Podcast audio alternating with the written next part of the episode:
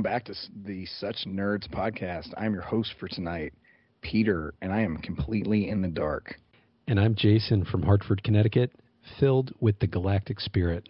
And I'm Russ from Montclair, and I am a tractor beam.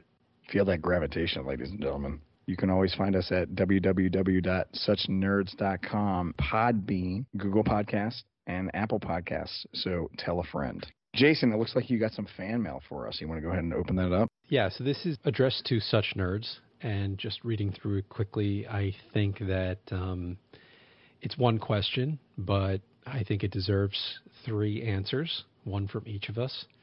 So I will go ahead and just uh, lay it on you guys. Dear such nerds, I know you are all reading Foundation because you are already sci fi fanatics. I am curious, what are each of your favorite books? I sure hope they aren't anything lame.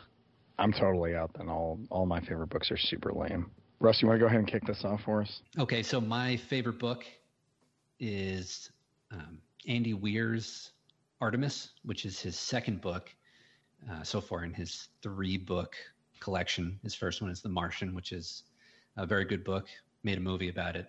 Artemis is the second, and his third is Hail Mary, which recently came out, and I will be reading that shortly. Um, Andy Weir takes this book to the moon at a, uh, a location around the landing of uh, Apollo 11. So you are on the moon and what this uh, facility is called Artemis, the city site, and you go through the life of a woman who has spent her life on the moon. Uh, it's a great story about uh, innovation, ingenuity. Um, it's very science heavy. What do you call it? Science fiction. It's it's yeah. It's certainly is that what that's science called? fiction, but it's based like all of the stuff is actually based off of current science. So, for example, there's a smelter that's on on the moon in Artemis. And the smelter also provides oxygen because it's like an aluminum smelter that generates oxygen when they split the silicon. It's so it's like little stuff like that that you're like, oh, that's pretty cool. Like, yeah, that makes sense. Um, Can I ask a question about sure. your explanation? So with the smelter, did whoever smelt it dealt it? oh, you'll just have to read and find out, Jason. It's a quick read too. I read it. Uh, well, this should say something. I read it on my honeymoon uh, in in a couple nights. So, you know, very exciting times. Sounds like a killer honeymoon. yeah, I'm, I'm looking forward to your divorce. Great book. What about you, Jason? What's your favorite book? Yeah, so I uh, I probably also fall in the lame category, at least by Russ's standards, because I know how he feels about love stories. And uh, but I will shamelessly say that um, my favorite book is kind of uh, straddles the line between a love story and sci-fi. Uh, it's actually called The Singing. It's pretty hard to find. I think uh, I poke around every once in a while and see if it's listed on like thrift books or Amazon.com. Uh, not not that often do I find it, but it is out there sometimes. The author is Tyrone Raines, and if you look for it without the author's name, I don't even think it'll come up on a Google search.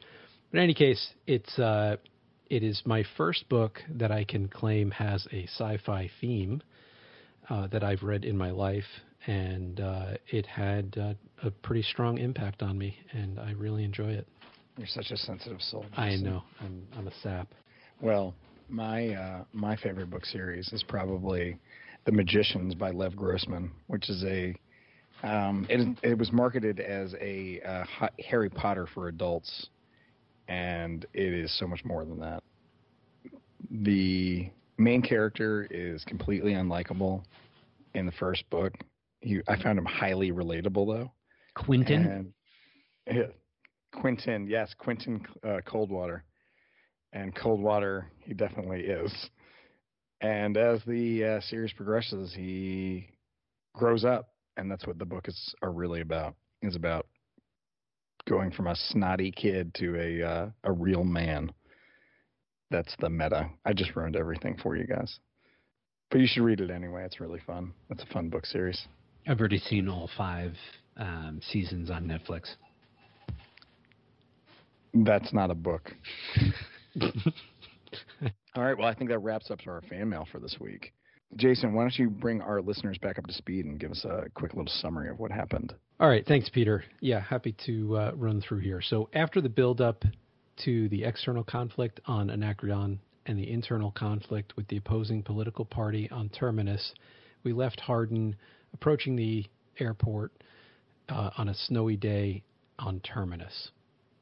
Hardin, we learn, travels about the Anacreonian kingdom before landing on the planet Anacreon, where he remains for most of the duration.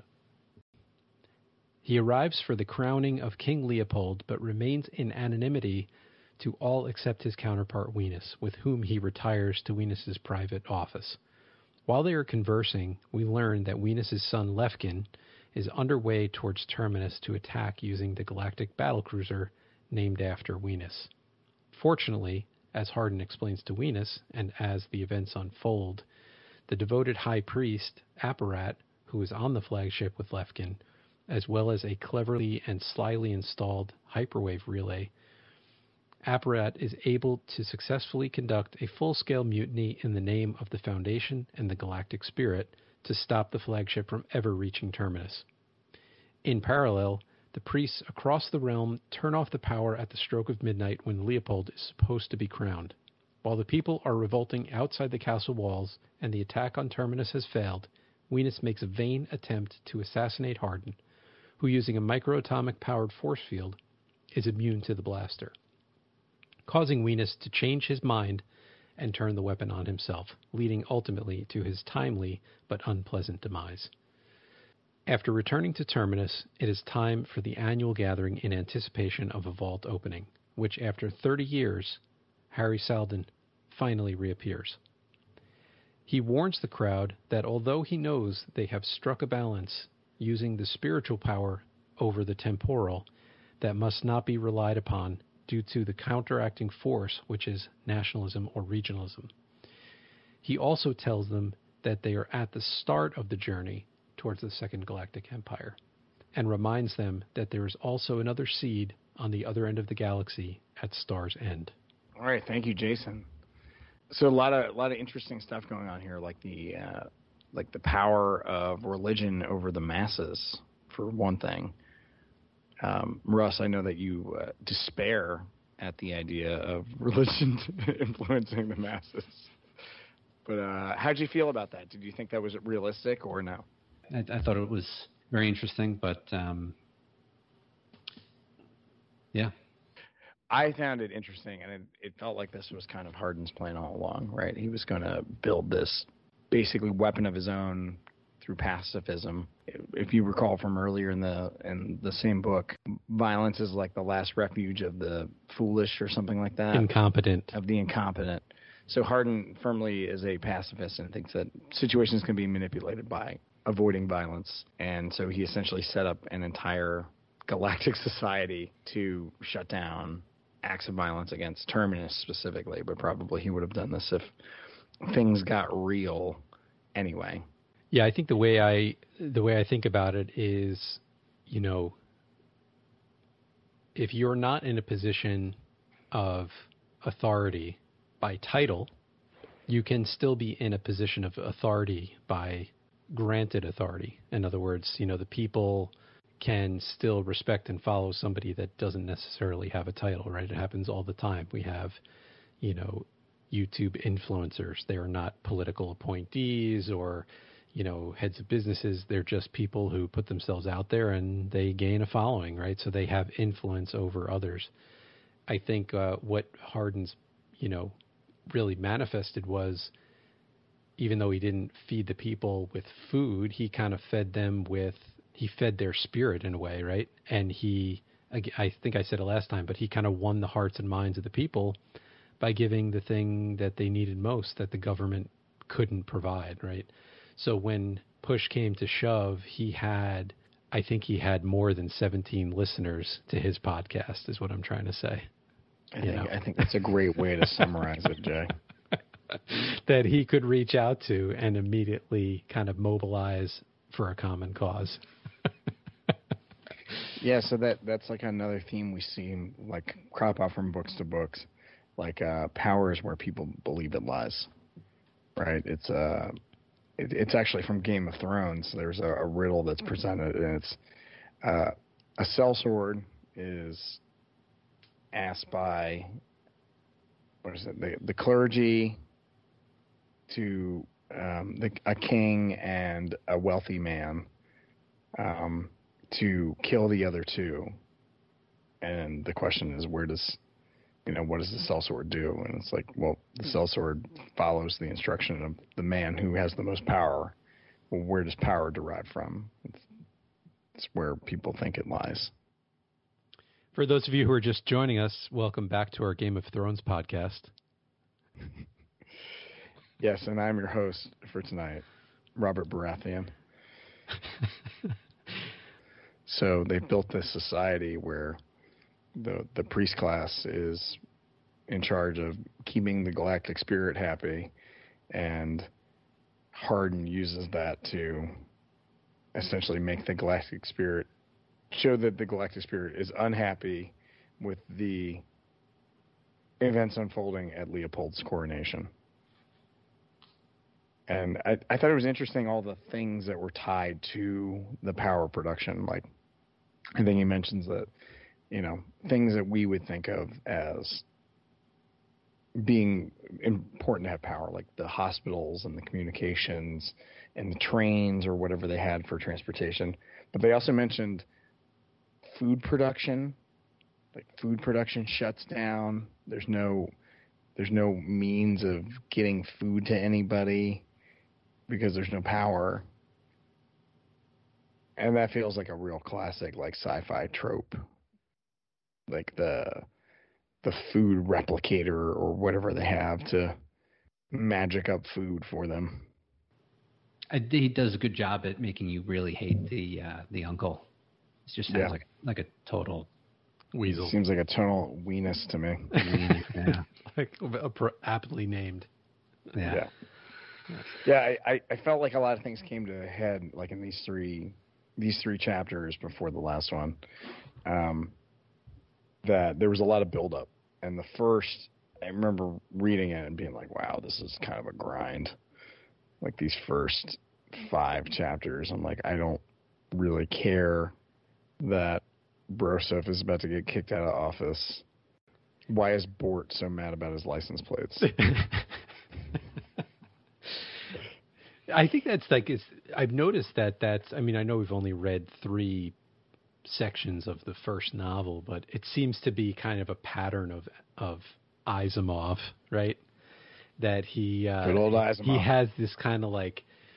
It's like he knows where he's headed in the end, and but he like scatters it out at the beginning, and you kind of got to like wade through like these scattered thoughts, and then it kind of pulls together at the end of the section. It just seems like you know another refle- aside from the myriad of new faces and names it's like a feature of the way it was written as kind of independent stories for magazine publication. So it'll be interesting to see how the fifth section goes because from what i understand that is actually a section that he wrote in order to publish the first book.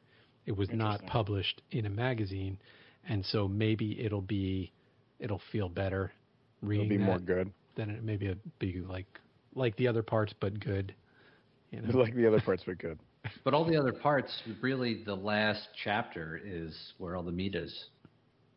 It's really like all of a Yeah. sudden everything happens in the last chapter. it all comes together in the end Now, I will mention this. I read and I also listen What? to the I read the book and then I also listen to it again. on audiobook Yeah. whoa so you are our pronunciation um, Pronunciator. Yeah, you guys are you're, You're a butchering. guru. It's not it is not Leopold. what is it leopold They call him yeah, they call him Leopold or Leopold. That's awful. It's definitely Leopold. It is it is an incredibly dry voice.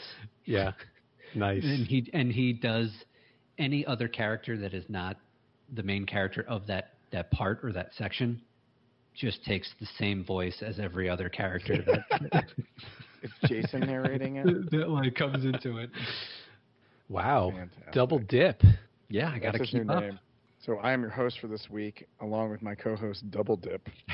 It's just perfect with his long dancer's legs. I think That's it right. feels it feels like it belongs there. That's right. Ladies and gentlemen, if you could see what I can see right now, these long dancer's legs. So I think like there's there's a few more things to unpack here that um the few things from this section that were content related that jumped out at me. So I really liked when Hari Seldon said a fire eater must eat fire even if he has to kindle it himself. And you Lee have got to worry even if you have to kill yourself to invent something to worry about. I thought that was pretty clever and also entertaining at the same time. You like that little aside? I do. I like that. Did But you he's find it referring enlightening to- in your own personal life? You know, it was just like a snarky way to, you know, say like people are who they are in a way. Um, because he's talking about his political opposition, right? The guy, I, I can't remember who the main guy is, but I remember Bort now because of Peter. but mean, the, Bort the Bort, really Bort's party, right? Character. Like, he's really the pivotal member of that political movement, right? It's just like, look, there's no reason there should be out of license plates.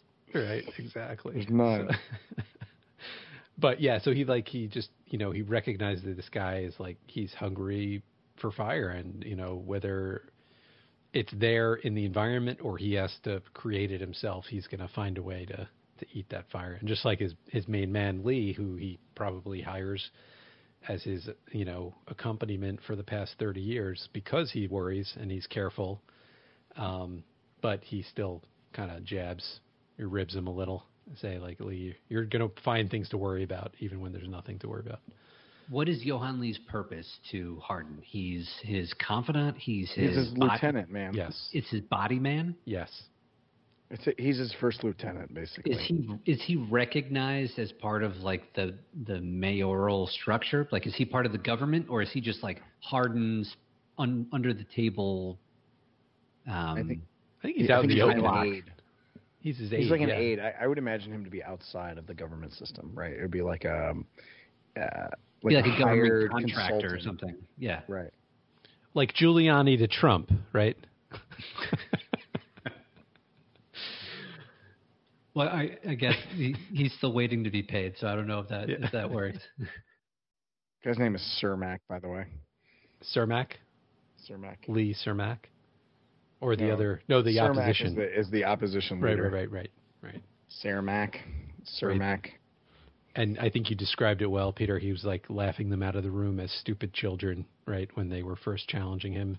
Ooh, did I say that? right? So, yeah, yeah, it was like basically, wow. you know, well, actually we didn't ink that got cut because it was kind of a kind of a rambling aside at the tail end of our conversation. But Well, then why even bring it up, Jason? well, I think it was pointed, and you said it, Peter. And like you said, you say the most important things on this podcast. So But- you were you were impressed with the capturing of the humanity of Hari Seldon, and he was smirking as he was, you know, telling these these political opponents that they're a bunch of stupid children or something. Yeah, like Bro that. actually has some personality, unlike uh, some of our other characters in the previous chapters, like the encyclopedist uh, leader, who, I mean, that's all I know him as. And then you got Gal, um, the slack jawed country boy coming to the big city for the first time. Like, You've got first- Hari Hari Seldon and and what's his face Hardin. Sel Salva- Salvador. Salvador Sal- Hardin. Salvador. I always want to call him Salvatore. how could how like they are almost identical. Two similarly reversals. named. Yeah, like Yeah. reverse the name and now that's your new character. I, I thought so too. I thought that was a little, a little. I don't know if it was too obvious or clunky, clunkily similar, Clunkily might be purpose the most clunky word I've ever heard. clunkily. Can you imagine like picking this up? Like you're like, oh, I can't wait to read the next installment of this chapter, and then you like, you know, you haven't read it for like a month and a half, and you like pick up the new, you know, zine, and you're reading through, and you're like, I thought this guy died. And in fact, something else that I wanted to bring up: um, there's no women in this book. Like they're not even acknowledged as Being an part of the species. Other than I think maybe in chapter one they mentioned like men, women, and children. right? That the families get exiled with the with the encyclopedists, right? Yes. So I think that's a great segue, Peter, to the fact that you know what you just mentioned, right?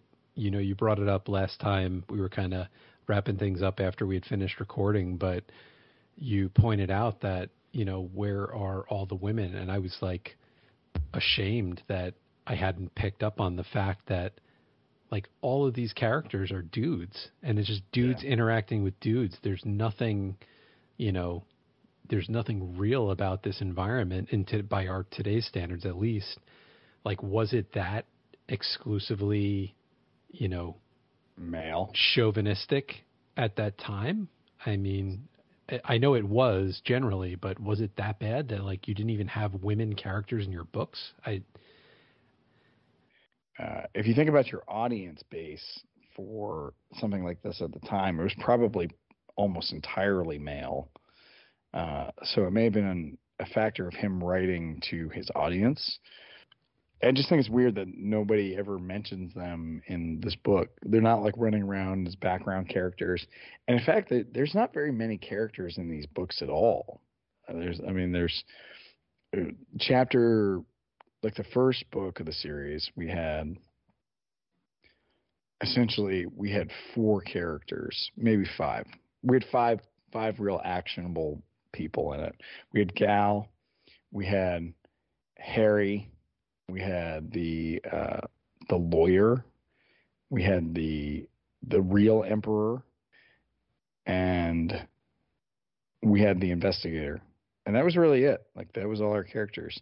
I mean, you could count like the taxi man and the clerk uh, in the very beginning of the novel, but that that was it.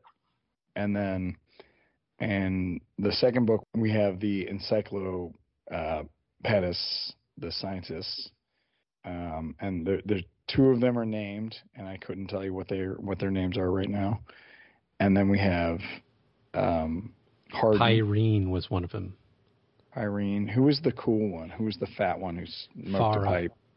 Fara. Yeah, Fara was memorable. And then we had a, we had a, a pompous, um, like uh, scholar, Lord, effant, Lord Dorwin. Lord, Lord uh, yeah, king who's or uh, Lord who spoke with a uh, exaggerated without his r's yeah uh, exaggerated accent, which was totally fake. So he was, you know, at least he had some color. We remember something about that guy. And we had the um, the pompous, you know, uh, warrior ambassador from Anacreon. And Hot Rod. even yeah, Hot Rod, my boy. Hot Rod and uh, long got- story short peter i think what you're trying to say is it's a long list of dudes It's all It's dudes. a long list of dudes. It's And not, a lot maybe of it's not have, like- that that many characters, but it's still a pretty long list of dudes. and a lot of them have names that are very suggestive of dudes, like Hot Rod and Weenus. I'm I'm wondering if there's something else going on here. Russ, I know that you showed a, at least a mild um, hint of excitement when we brought this up off camera last time, or off off the record, I should say.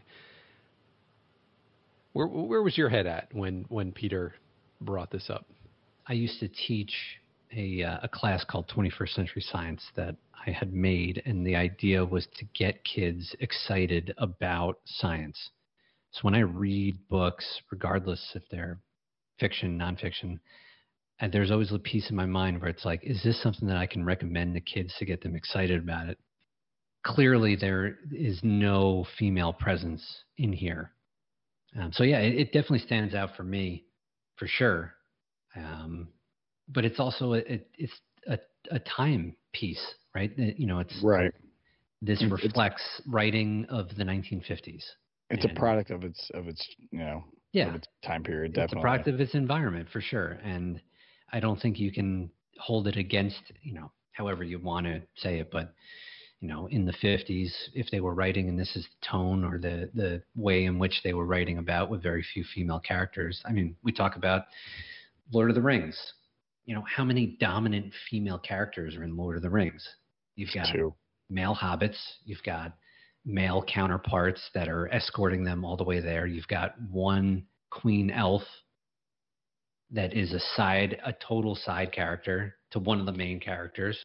It's, I, I think that you, you see a lot of that, it, which is unfortunate too, because, you know, I, I'd hate to see somebody be disinterested because they don't feel like they're being represented in a book. But again, it's, it's a function of its time. So, I mean, It- to be fair, as like a person with a personality, I don't feel like I'm well represented in this book.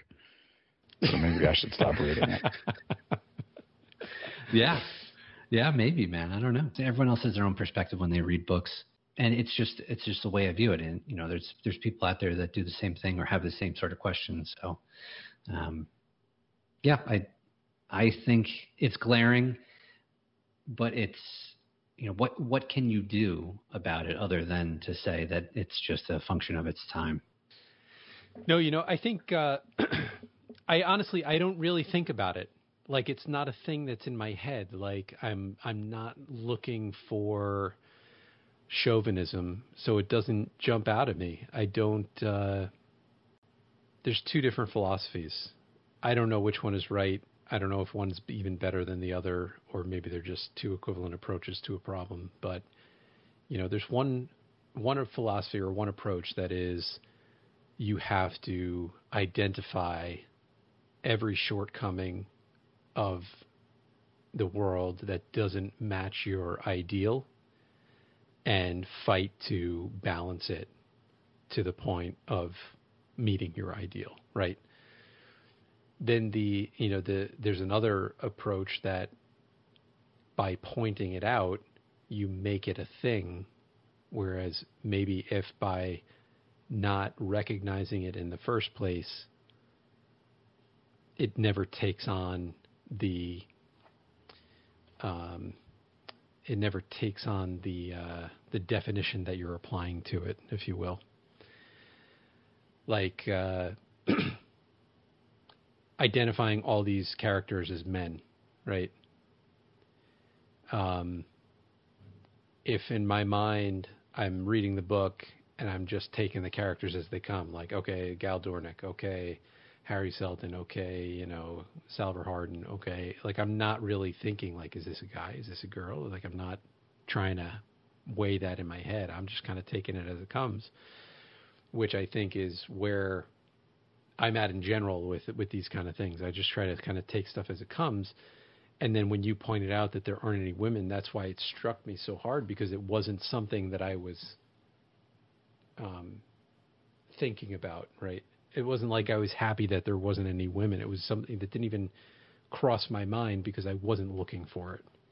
Is what I'm trying to say. Oh, I get it. The um, it just struck me because everybody's so logical. Like everybody has like a very definite path. Everybody's going down this this thing, and there's no, there's not like a lot of emotional anchor for me. So one of the things that comes up with that is why do you think these books have survived and like are like these bedrock novels for why for like modern science fiction essentially More than one person is out there recommending this, right? And um, as I've reached out to you know folks that I know are interested in sci-fi, like it just so happens that you know two of them are actually reading the series right now. So to me, it's like there's something to the series that gives it some gravitas. You know, I'm putting my faith in the in the um, audience that it has. Right, there's other people besides myself taking this in and thinking it has value. So I'm trying to go along with it until I can understand what that value is. Maybe we got to get two books in. Maybe we got to get to the end of this book to really, you know, get excited or motivated for the uh, for the rest of the series. Not that it's not interesting; it's fun fun reads to go through each part um, and kind of see that stuff come together. And I don't hate it because it doesn't have women. It's just an observation that, yeah, caught me off guard when you pointed it out, Peter. I, I just I just like women, Oh, okay. so I notice when they're gone. Fair enough. Listen, when you got dudes named like Wienis and Hot Rod, like I'm gonna notice, like, okay, well, where's like you know is galore? so, like, where's the other? Where's the other side of that coin?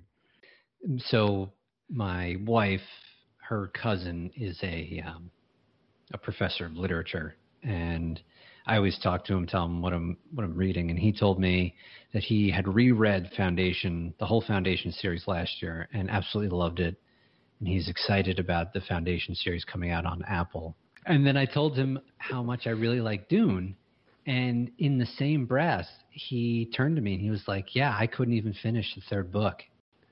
That's okay, Russ. Like, you know, you can have a different opinion than other readers. And That's just Um, like your opinion. your, your man. opinion, man.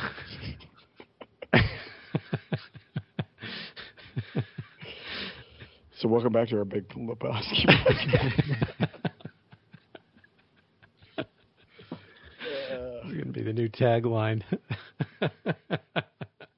I guess where I was going with that is I haven't, the jury's still out for me on whether Asimov is a chauvinist or if he's actually, you know, maybe he doesn't like the fact that in most other stories the expectation is that women play secondary roles and they are objectified or whatever the case may be. And maybe he says i'm not even going to include them in my book because i don't want to do that and have that type of thing going on. So i i don't know. Yeah i mean like the, maybe i'm completely giving him way too much credit but yes. You know, it's like he could just be avoiding it altogether and saying, listen, I'm writing a magazine. There are 99.9% dudes who are interested in this. They're interested in it because they like, you know, these sci fi concepts. I'm just going to not even dangle the carrot of this is like, uh, you know, something sensual or something relationship, you know, focused. or even just a like love story. Like like Or- I I very much appreciate the non love story Yeah, aspect Russell of hates Foundation. love. I can't stand love stories. Like why does everything in this world have to pivot around a love story? So let me tell you a little about something about the birds and the bees, and about the male drive to procreate. It's like everything is motivated by by love, and and you can see in Isn't- Foundation. Wouldn't that be a what- horrible world if everything was motivated by love? That would just be like the worst place to live. Well, ever. clearly we're seeing in Foundation that they're motivated by everything but love, and it seems to be pretty terrible. So yeah, so I was uh, a little bit curious, you know, what what's ahead of us. So I picked up the rest of the novels, which you know we've all bought, right? We've all got stacked up somewhere in our house. I just looked at the, you know, the back cover to see what's going on in this these next books, and I'm pretty comfortable like grinding through the first book if that's a necessary evil. Um, and I don't think I'm, you know, it's like I find it very quick to read. So I don't feel like I'm grinding through, but even if somebody felt like they were grinding through, like maybe some, one of the three of us felt like they were grinding through the first novel, I think it would be uh, worth it to maybe just look ahead at the back covers of the rest of the novels because you know, I want to say like it gets real, but it actually gets less real and it's like more uh, interesting and more fantastical as the Well, series okay. goes on. Yeah, so a- it seems like, you know, it's it's important that we know who Hari Seldon is. Um, and the kind of the stage that's been set with this whole foundation thing, but it just kind of like the it's off the off the hook at a certain point, and it just like bounces around the universe, and all kinds of like alternate life forms start popping into the picture. Spoilers! and- yeah, so I I don't know enough about it, but it's like the idea of like a unified holistic planet comes into play where everything's connected, I thought like immediately like, up, oh, I see where Avatar got their idea from. Um, and stuff like that. So I think that uh, I think it's going to be ultimately really worth it to get through this. And on another note, before I release the conch here, um, I bumped into somebody at the library today who very like randomly started mention like if you're interested in sci-fi he he recommended mana or mana the book and I told him, actually, funny you should mention that because I just started reading Foundation, uh, and we're, you know, the three of us are doing a podcast. And he's like, oh, that's the series that uh, Elon Musk recommends. And uh, I did not know that uh, he had like overtly endorse the Foundation series, but I thought you guys might be interested to to hear that, you know, at least one other person out there is excited about Foundation and probably going to watch it when it comes out on Apple. So, I mean, I was excited. I, I, I, think... I, joked about that. I was like, oh, geez, if I knew that, I probably wouldn't have picked it. but getting back to the, uh, like the story itself. So it's pretty climactic. Like when things start to pull together because we've just been kind of scattered around Anacreon. We've got, you know, stuff going on on Terminus. We've got weird stuff going on with the coronation ceremony of of Lepold. Right? Did I say that right, Russ? Yeah. And uh and we've got, you know, Salvor Hardin sitting in a room with with Wienis, Peter's favorite character, and just like Hot Rod's my favorite character. Smirking at him as he just watches him squirm as reality unfolds and all the chess moves that uh, Salvor Hardin's kind of set into motion uh, that Wienis just can't stop. And he's like adamant that he will prevail and he'll resist and he'll hold out and then ultimately just gives up completely. So. I mean, I did I did enjoy like the nuances of like the ceremony, like the floating throne that glows and whatnot, and all of a sudden it just, you know, Hardin pulls the trigger on the plan, and it just like clanks to the ground, and the aura dies, and everybody like I can just see this whole court of people just like gasping and not understanding what's going on, and then the announcement being made that basically you've displeased the gods and that's why you know the lights went out essentially, and, and, unless they uh, repent against the blasphemy that they're about to commit, then uh, the lights will stay out. You know, I like I like seeing the dominoes fall, and uh, that was cool. That was very exciting, um, and I I like that. You know, he loses his cool at the end. Um, Wienis, and he tries to he tries to kill Hardin, and it just like bounces off his cool little reflector shield, and then uh, I think it absorbs actually, right? Does it absorb or does it ricochet and kill his son? Did no, I make that up? Yes, you did. All right, I like my version better, where it ricochets and kills his son. Because originally I thought it ricocheted and killed him. So right. yeah, um, but yeah, it, I, I, thought I thought it was all very exciting.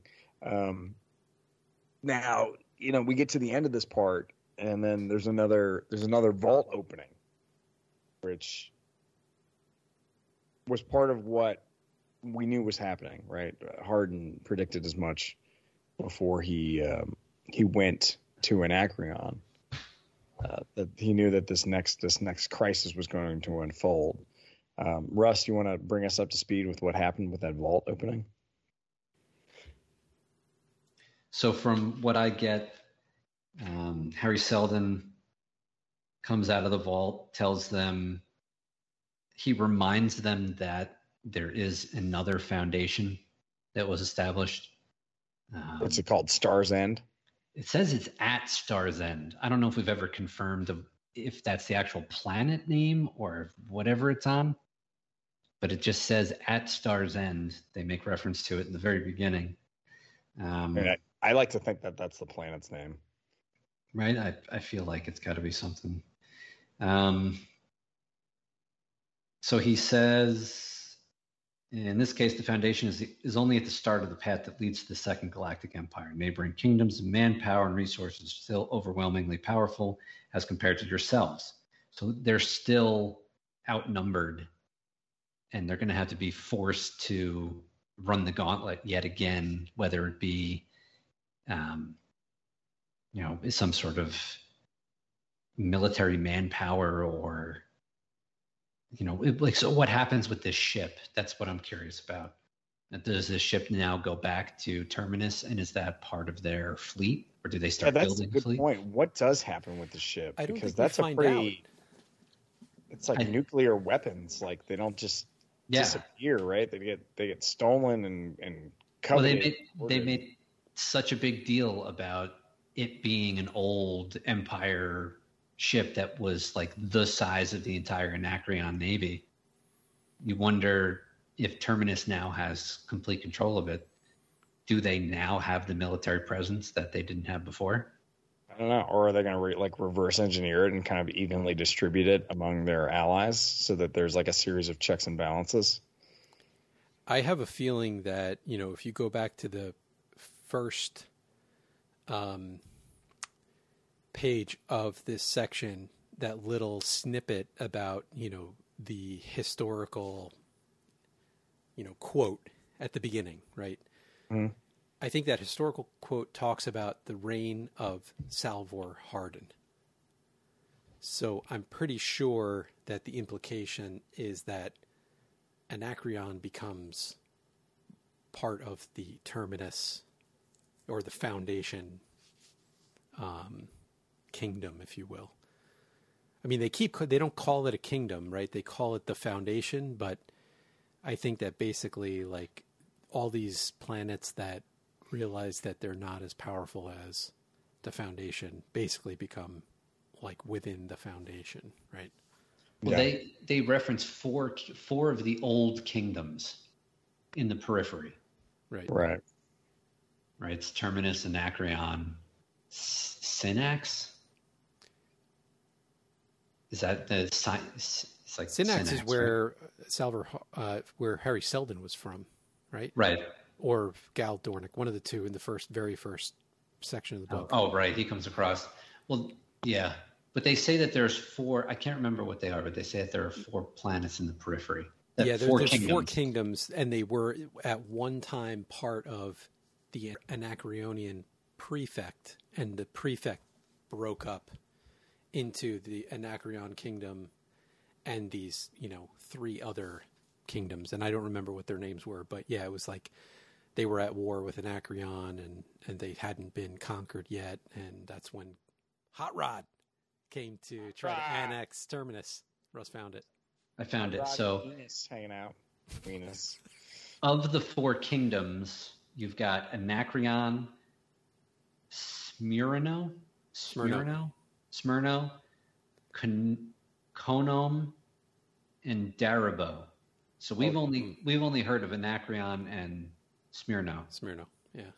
Um, yeah. So just to kind of bring it to a close here, you know, we've been on a bit of a journey this time. This is probably the longest journey we've been on for any of the parts that we've read. I know we've only read three parts, but, um, you know, it's been a longer journey through the mayors. And, you know, I think it's a reflection of the maybe the expanding popularity of this uh, story in the magazine at the time um, or maybe you know Asimov really kind of got into his stride and started kind of expanding each time he took on a new section. He took on a little bit uh, more expansive of a of a plot, um, but it's really kind of come together in the end again as as you know they face the crisis and Salvor Hardin reappears. Um, they've you know kind of conquered in line with the expectations of Harry Seldon at the beginning that they're marching towards their you know establishment as the second galactic empire right? Well, what I thought was interesting, and, and maybe I'm wrong here, Jay, um, but what part of the part of the warning from uh, Harry Seldon or Harry Seldon, depending on who, who's saying it, um, was that basically the the old tricks wouldn't work anymore. Right? That the the the he basically calls out the fact that they're using religion as a means of manipulation and maintaining peace and a position of pacifism is the word I'm looking for, um, like a pacifistic uh, approach to maintaining order, but that wouldn't work anymore. They would need to evolve beyond that. And I forget, do they? Does he tell us kind of where we're heading after he, that? He warns, right? He says, uh, "Just so you guys know, like it's been great that you've you know figured this whole religion thing out as a means to power." but that ain't going to cut it going forward. And, you know, that's not going to um, be strong enough to combat the uh, inclination towards regionalism or populism. Or does he say populism? He says regionalism or nationalism. Sorry, regionalism or na- nationalism. So he basically tells him like you you know that got you to this step but now you got to change strategies because you need a new strategy to get through the the next phase which sets us up nicely for what we're going to talk about in our next episode, I think, um, which is more mercantile. And uh, I want to say that because when I when we say the word traders, it sounds like traitors, but we're actually saying traders, like trade as in you know uh, exchange and markets and things like that. So um, that is what we will talk about next time as we dig into the next section of the book, The Traders. All right. Well, thank you all for coming this week and looking forward to you seeing on our next podcast. I have been Peter, Jason, and Russ. And we'll see you guys next time.